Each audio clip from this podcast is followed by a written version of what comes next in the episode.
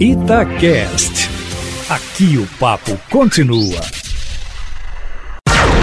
Observatório Feminino. Olá, muito bom dia. Eu sou Mônica Miranda e o Observatório Feminino está começando neste domingo, 11 de abril de 2021. Com elas, as jornalistas Fernanda Rodrigues e Alessandra Mendes. Bom dia, meninas. Bom dia, Mônica. Bom dia para todo mundo que está na escuta. Oi, Mônica. Oi, gente. Bom domingo para todo mundo, de muito juízo, né? E cuidando aí da saúde. Então, o cantor e compositor Alceu Valença disse em uma canção: A solidão é fera, a solidão devora, é amiga das horas, prima irmã do tempo, e faz nossos relógios caminharem lentos, causando um descompasso no meu coração. E é nessa vibe que nós estamos, o mundo todo, o Brasil, todos nós, há mais de um ano, estamos à deriva, como se fosse um barco em um mar aberto, confinados, sentindo solidão. Solidão, Marina Klink, bom dia. Bom dia, bom dia, ouvintes da Rádio Itatiaia Belo Horizonte. Estou muito feliz de estar aqui compartilhando um pouquinho da minha vivência com vocês. Então, gente, a Marina Klink, ela é fotógrafa hoje, já foi produtora de eventos, viajou pelos quatro cantos do mundo com o seu marido extremamente conhecido, o Almir Klink, que é, ele só na Atlântica, ele foi 12 vezes. Marina, eu queria que você começasse falando para os nossos ouvintes a sua história, resumidamente, porque assim, dá vários livros a sua história, né? Como é que você foi parar nesse negócio de ter sonhos e realizar os sonhos e ficar no mar aberto maravilhoso? Durante muito tempo da minha vida eu pensei em fazer biologia e depois de adulto eu percebi que biologia seria difícil é, conseguir um bom trabalho e ao longo da vida eu optei por é, trabalhar como relações públicas, passei a organizar eventos, foi a área que eu me formei academicamente e aonde eu tive bastante sucesso. E foi organizando eventos que eu conheci o Amir. Ele tinha recém atravessado o Atlântico Sul a remo. E depois dessa viagem, eu me lembro que ele ficou assim, com muito destaque né, no panorama de, da mídia. E eu me lembro de quando eu conheci, foi contratando para uma palestra onde ele contava a experiência dele. E ele contou que ele estava construindo um primeiro veleiro é, que veio fazer uma série de veleiros, mas esse foi o primeiro veleiro onde ele faria a primeira invernagem na Antártica. E o continente antártico é um continente, é, foi o último continente a ser é, descoberto, é, foi o último a ser explorado e é considerado a última fronteira da Terra, como a gente conhece hoje. É, e eu me lembro de estar tão envolvida em eventos que eu fiquei muito admirada com essa disponibilidade de uma pessoa de ficar fazendo viagens e fazer dessa viagem um mote da vida. Uh, com o passar dos anos, a gente acabou se conhecendo mais, eu Uh, a gente se aproximou, nós nos casamos e ele falava para mim que eu precisava abrir mão um pouco do meu trabalho de eventos e fazer uma viagem que fosse uma viagem especial para mim, que eu deveria escolher um destino e fazer uma viagem. É, e eu escolhi a Antártica, renunciei um pouco ao meu trabalho, abri mão de um trabalho que eu já estava é, bem é, esquematizada e eu estava com bastante é, sucesso dentro do, do setor de eventos e fiz uma viagem para a Antártica. Essa viagem foi transformadora para mim, porque quando eu estava num bote inflável, é, nessa viagem da Antártica, num navio russo, com pessoas que eu não conhecia, é, eu era a única brasileira a bordo, e as pessoas falavam russo, eu não entendia, mas eu desci num mau momento que eu estava dentro de um bote inflável ao lado do navio, apareceu uma baleia jubarte no cenário. E essa baleia, ela veio seguindo o bote onde eu estava, e é, alguém que estava no bote, nós estávamos em oito pessoas, é, mencionou algo como ela estava me seguindo. E quando eu olhei para trás e vi a baleia olhando para mim no bote, assim, tão próxima, que eu estendi a mão e toquei nela.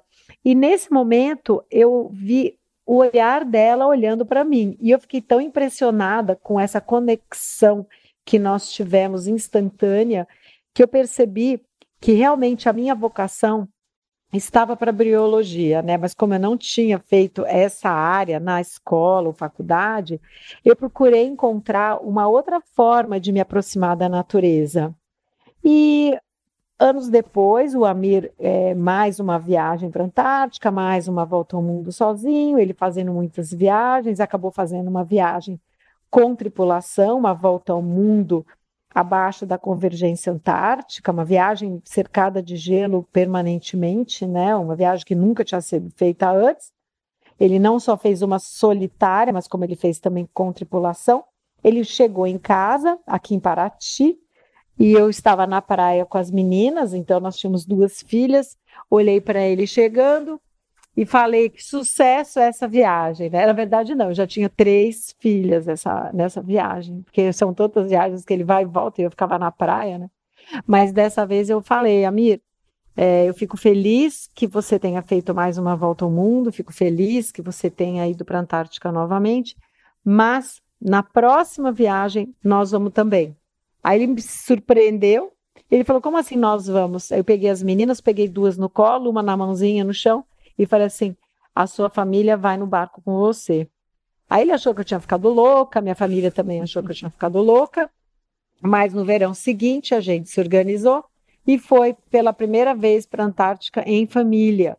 E essa viagem foi assim um, um grande divisor de águas na nossa vida, porque a família ficou unida dentro de um barco, é, o entorno era só mar todo o tempo, é uma viagem que você não tem uma loja, você não tem nada ao teu redor, você está só com a sua família, não tem amigo, não tem banca de jornal, nada, né? Uma viagem de imersão em família, como se estivesse num, dentro de um apartamento, assim, só que não tem lado de fora é mar, mar, mar.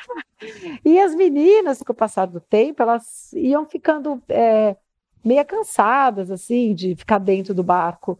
E a minha missão foi tentar fazer com que uma viagem que é bastante longa, é, até a Antártica, né, que são 15 dias de, de veleiro, que essa viagem se tornasse meio diversão. Aí eu, o que, que eu fiz? Eu determinei que as meninas teriam que ter tarefas dentro do barco. Uma teria que lavar louça, outra teria que arrumar os quartos, a outra teria que fazer o pão de manhã, e todas teriam que fazer diários para contar o dia a dia da viagem.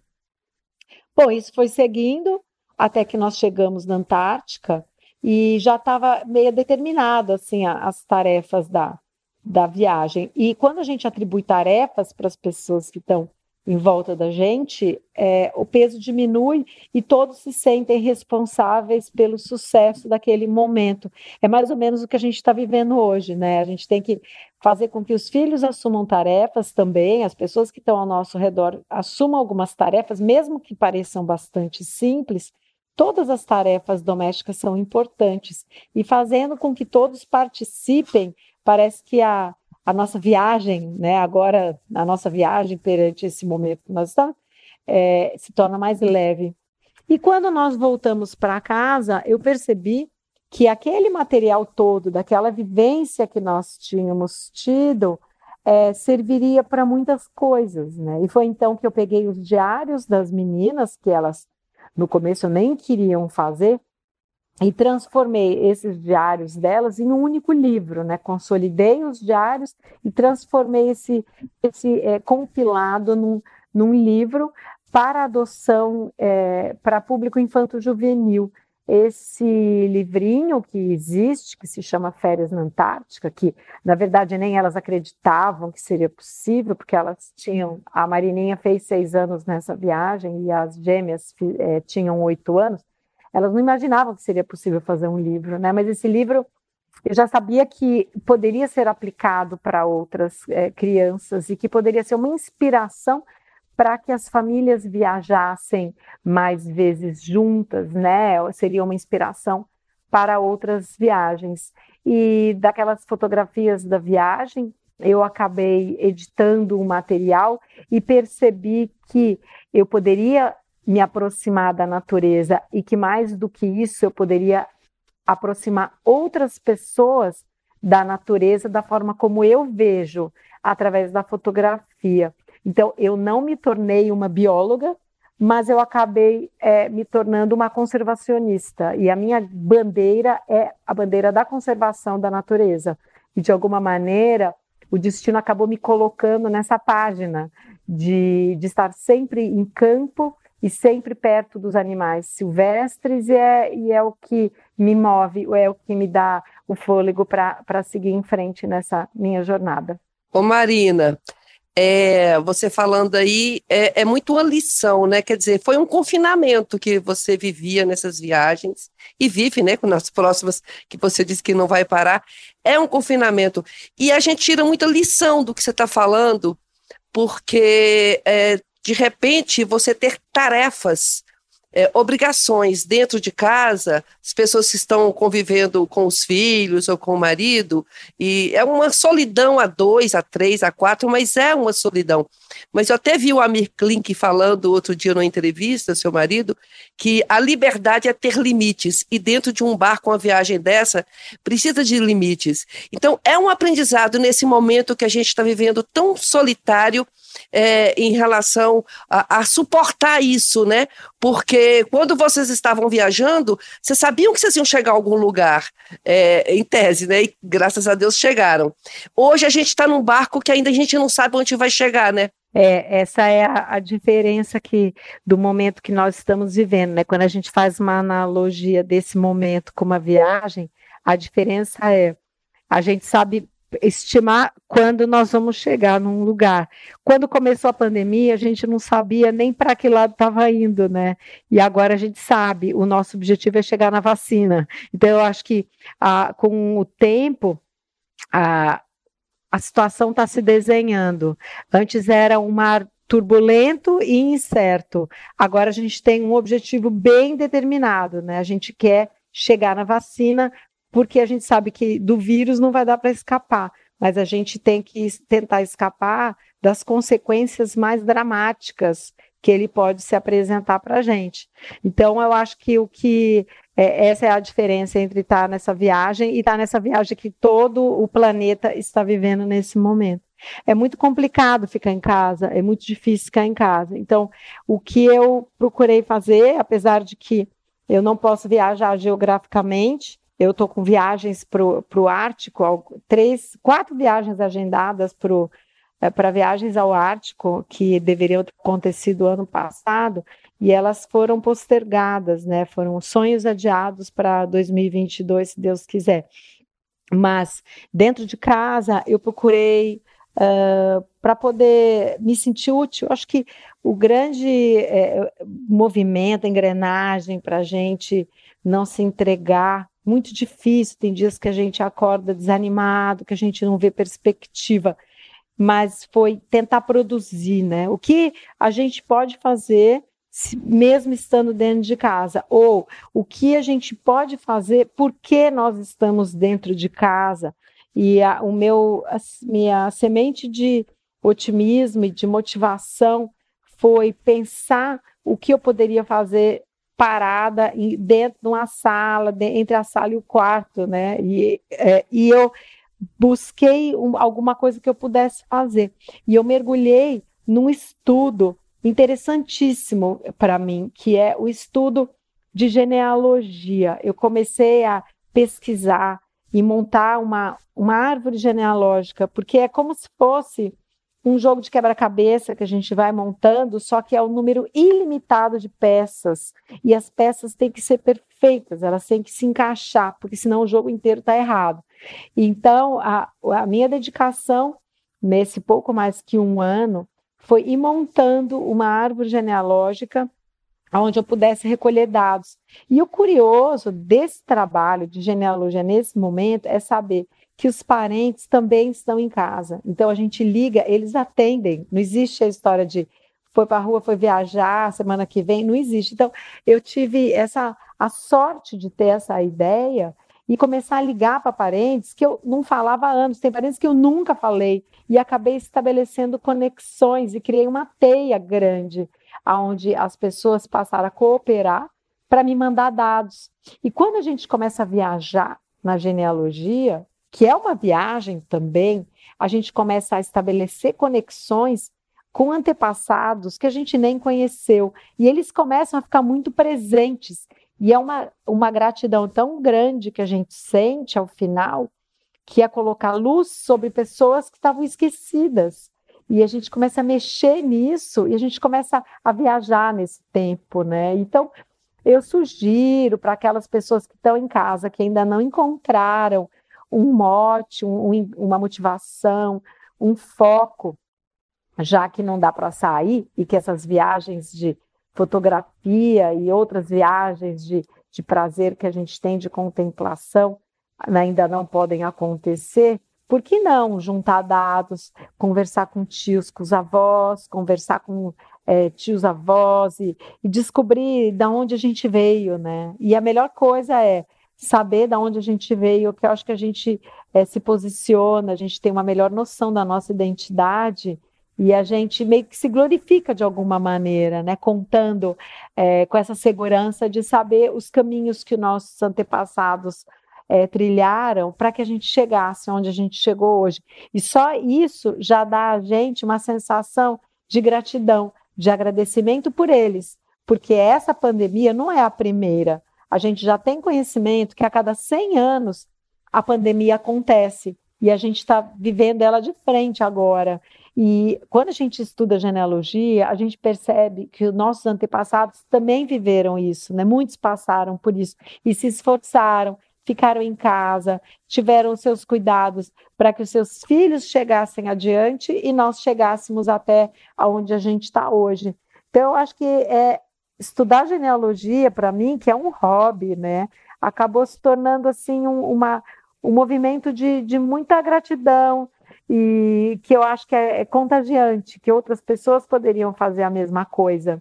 Marina, sobre as meninas que você comentou no início, né, da primeira viagem de vocês, elas acompanharam toda essa família destemida, aventureira, que eu admiro muito porque a minha relação com o mar, ela é puramente de contemplação e respeito eu não me imagino é, dentro de um navio ou de um veleiro olhando para um lado e para o outro só com, com água. Essas meninas, hoje, né, já adultas, é, elas continuam com esse espírito aventureiro, continuam velejando junto ou separado.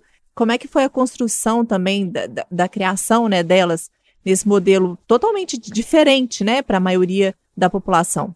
Então, o que eu procurei colocar para elas desde bem pequenas foi a autonomia. É, independente da escolha de, de esporte, de atividade, eu acredito que o, o ser humano ele precisa ter autonomia para se movimentar e aprender diferentes é, esportes e, e para mim todos é, são ao ar livre, né? Que eu gosto, sempre gostei. É, daria mais segurança para as crianças, né? Então a história de começar a pequenininha andar de bicicleta, se vai para uma fazenda anda a cavalo, se vai para a piscina tem que nadar, se vai no mar tem que nadar. E eu acho que são pequenos movimentos que nós, como pais, podemos fazer para agregar uh, para a construção de adultos mais seguros. E quando elas eram pequenininhas, eu também falei: vocês aprendem a, a nadar, na sequência eles vão aprender a velejar, cada uma vai poder sair sozinha no seu próprio barco e conduzir uh, fazer seus próprios caminhos, né? E isso foi um esforço, né, um empenho da minha parte bem intenso para que elas tivessem hoje fossem são meninas autônomas mesmo, né? Uma gosta de velejar, ela está estudando arquitetura na França por opção e ela fez uma agora na pandemia, quando deu uma abertura na França, ela fez uma viagem de veleiro com os amigos e foi até a Noruega. Quando chegou na Noruega, ela encontrou um veleiro com um preço super bom, né? Assim a gente fala assim, um veleiro usado em promoção. E ela comprou o veleiro e foi muito incentivada a velejar sozinha, né? A vir da Noruega para a França de veleiro. E ela fez essa viagem que poderia ter durado 10 dias, mas ela durou um pouco mais porque ela pegou mau tempo e ficou aguardando o tempo. Porque eu digo, é importante você ter autonomia, mas é lógico que você tem diante de vocês a limitação imposta pela natureza, né? Então não adianta querer ser mais forte que a natureza. Se o tempo está ruim, aguarda, porque eu quero minhas filhas chegando inteiras de volta em casa. E ela é, fez essa viagem, chegou na França com segurança e agora o sonho dela é vir é, navegando sozinha até o Brasil, nesse veleirinho. Mas é, eu falei para ela primeiro, eu quero que ela termine o curso né, superior, que ela era o objetivo da, da viagem à França, e em breve ela está concluindo o curso, ela deve vir então velejando da, da cidade dela, que ela mora em Nantes, até, até Paraty. É uma é designer, trabalha como designer gráfica, já é formada. A, a caçula, que é a Marina Helena, é, estuda administração de empresas na Fundação Getúlio Vargas e trabalha numa empresa de private and equity na área financeira e ela gosta bastante. Ela sempre gostou de matemática. Então, o que eu acho bacana é, às vezes, a gente dá a, os mesmos materiais, né, as mesmas ferramentas para os filhos, mas cada filho é um, né? Cada um gosta de uma coisa. Todos gostam de viajar, mas cada um tem o seu caminho, né, da sua preferência e enfim, eu acho que o mais importante é que os filhos estejam felizes e eles gostem de, de natureza e gostem de viajar. E cada uma esteja dentro da sua área. Eu tô aqui encantada com esse relato da Marina, que traz para gente uma aula sobre liberdade, né? Que é o mais importante, é o que mais pesa para gente nesse período que está todo mundo é, em casa, tentando se proteger, ou se não está, deveria, viu, gente? Que é o recado mais importante aí. É, vai passar, na hora que passar, a gente vai seguir para o mundo aí, concretizar esses sonhos.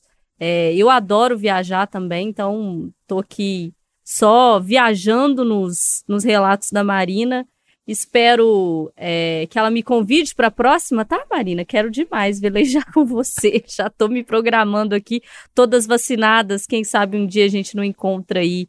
Eu adoro o mar, eu gostaria muito, acho que, que tem muito a nos ensinar esse tipo de experiência, né? É, atravessar é, continentes, passar um tempo no oceano, até para a gente se encontrar também. A gente, de repente, anda meio perdido. Então, eu acho que é uma aula para gente, viu, gente? Sobre liberdade, também sobre escolha e, e que a gente precisa, nesse período que a gente está confinado, ou deveria estar todo mundo, se conhecer um pouquinho mais, até para a gente conseguir voar melhor quando a liberdade plena voltar para gente. O que é muito importante, é, eu acho que é, é essas oportunidades, mesmo que pareçam difíceis, a gente está diante de um, de um momento complicado, onde muitos de nós vai ter que se reinventar, porque quando a pandemia acabar, muitas, muitos dos sonhos não, não vão existir mais, ou muitos dos negócios não vão ser mais os mesmos, né? O mundo vai meio que tendo que se readaptar. O que eu percebo é, diante desses obstáculos que a gente encontra, esse que a gente está agora é imenso, e diante de um obstáculo como esse que a gente se depara, é, são momentos que a gente pode repensar a nossa vida. E talvez sem eles a gente se, simplesmente seguisse adiante, né, num ladeira abaixo, né, ou mesmo na, naquela engrenagem que a gente nunca parou para avaliar. Então, assim como eu, eu estava com bastante sucesso na minha área, que era eventos, eu não teria saído dela se eu não tivesse visto essa área de fora, né? Na hora que eu viajei com a família a primeira vez e olhei a, o meu trabalho e olhei a, a oportunidade que eu estava de poder conviver com as meninas e percebi que eu era capaz de publicar um livro, mesmo que fosse infanto-juvenil. Daí adiante eu comecei a publicar livros de fotografia e a gente vai re, analisando e, e reavaliando a nossa vida. Hoje, como autora de três livros de fotografia e do livro Infanto Juvenil que eu fiz com elas, eu decidi fazer um livro infantil. Esse livro infantil se chama Vamos Dar a Volta ao Mundo, que é um livro que é um livro de leitura compartilhada, aonde eu percebi que os pais não são mais contadores de histórias, como é, era na minha geração, que o pai sentava com o filho e contava uma história. É, houve essa cisão, é, esse rompimento né, de, da cultura do, da contação de histórias dentro de casa. Então, eu trago, através desse livro, uma oportunidade. Esse livro é um convite para os pais lerem uma página para os seus filhos e contarem as suas próprias histórias. A melhor história que a gente pode contar para um filho é a nossa própria história. E eu fiz uma vez uma palestra numa escola de alto padrão em São Paulo, eram 73 crianças, e eu perguntei para elas assim: ah, quem aqui o pai conta história para a gente dormir? E das 73, um único menino levantou o braço, ainda olhou no entorno se ele deveria ou não levantar o braço. E eu percebi que essa cultura não existe mais. E eu acho que a, a, os valores de uma família, eles são transmitidos através dos pais. E as oportunidades da contação de histórias são fundamentais. E eu trago Ô, Marina. Livro, Vamos Dar a Volta ao Mundo como um convite para que os pais leiam e, através dos meus relatos, das minhas viagens em família, das viagens que nós fizemos juntos em família, sirvam de, de motivação para que as famílias pensem nas suas viagens, mesmo que não sejam em outros continentes, mas uma viagem próxima, mas uma viagem de intensa convivência com os filhos. Eu acho que esse é um, um aprendizado. E hoje eu entendo que o meu melhor livro é um livro infantil. Marina, infelizmente o nosso tempo acabou. Gostaria de ficar ouvindo. Eu sei que você tem muitas, muitas, muitas histórias. A gente gostaria de ficar ouvindo aqui, mas o tempo acabou. Você está aí em Paraty, maravilhoso, local maravilhoso. E a gente agradece. Depois, numa outra oportunidade, vamos convidar você para participar do Observatório Feminino para falarmos sobre natureza, sobre lixo, que eu sei que você tem muito a falar. Muito, muito obrigada a você pela sua participação aqui no Observatório Feminino.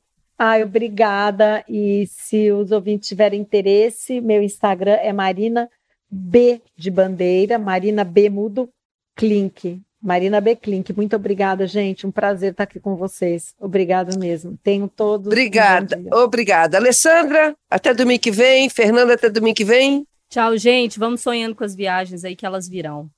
Tchau, gente. Uma excelente semana. Ai, abraço para todo mundo. Se cuidem. Então, domingo que vem nós estamos de volta aqui no Observatório Feminino, oito e meia da manhã, esperando por vocês. Tchau!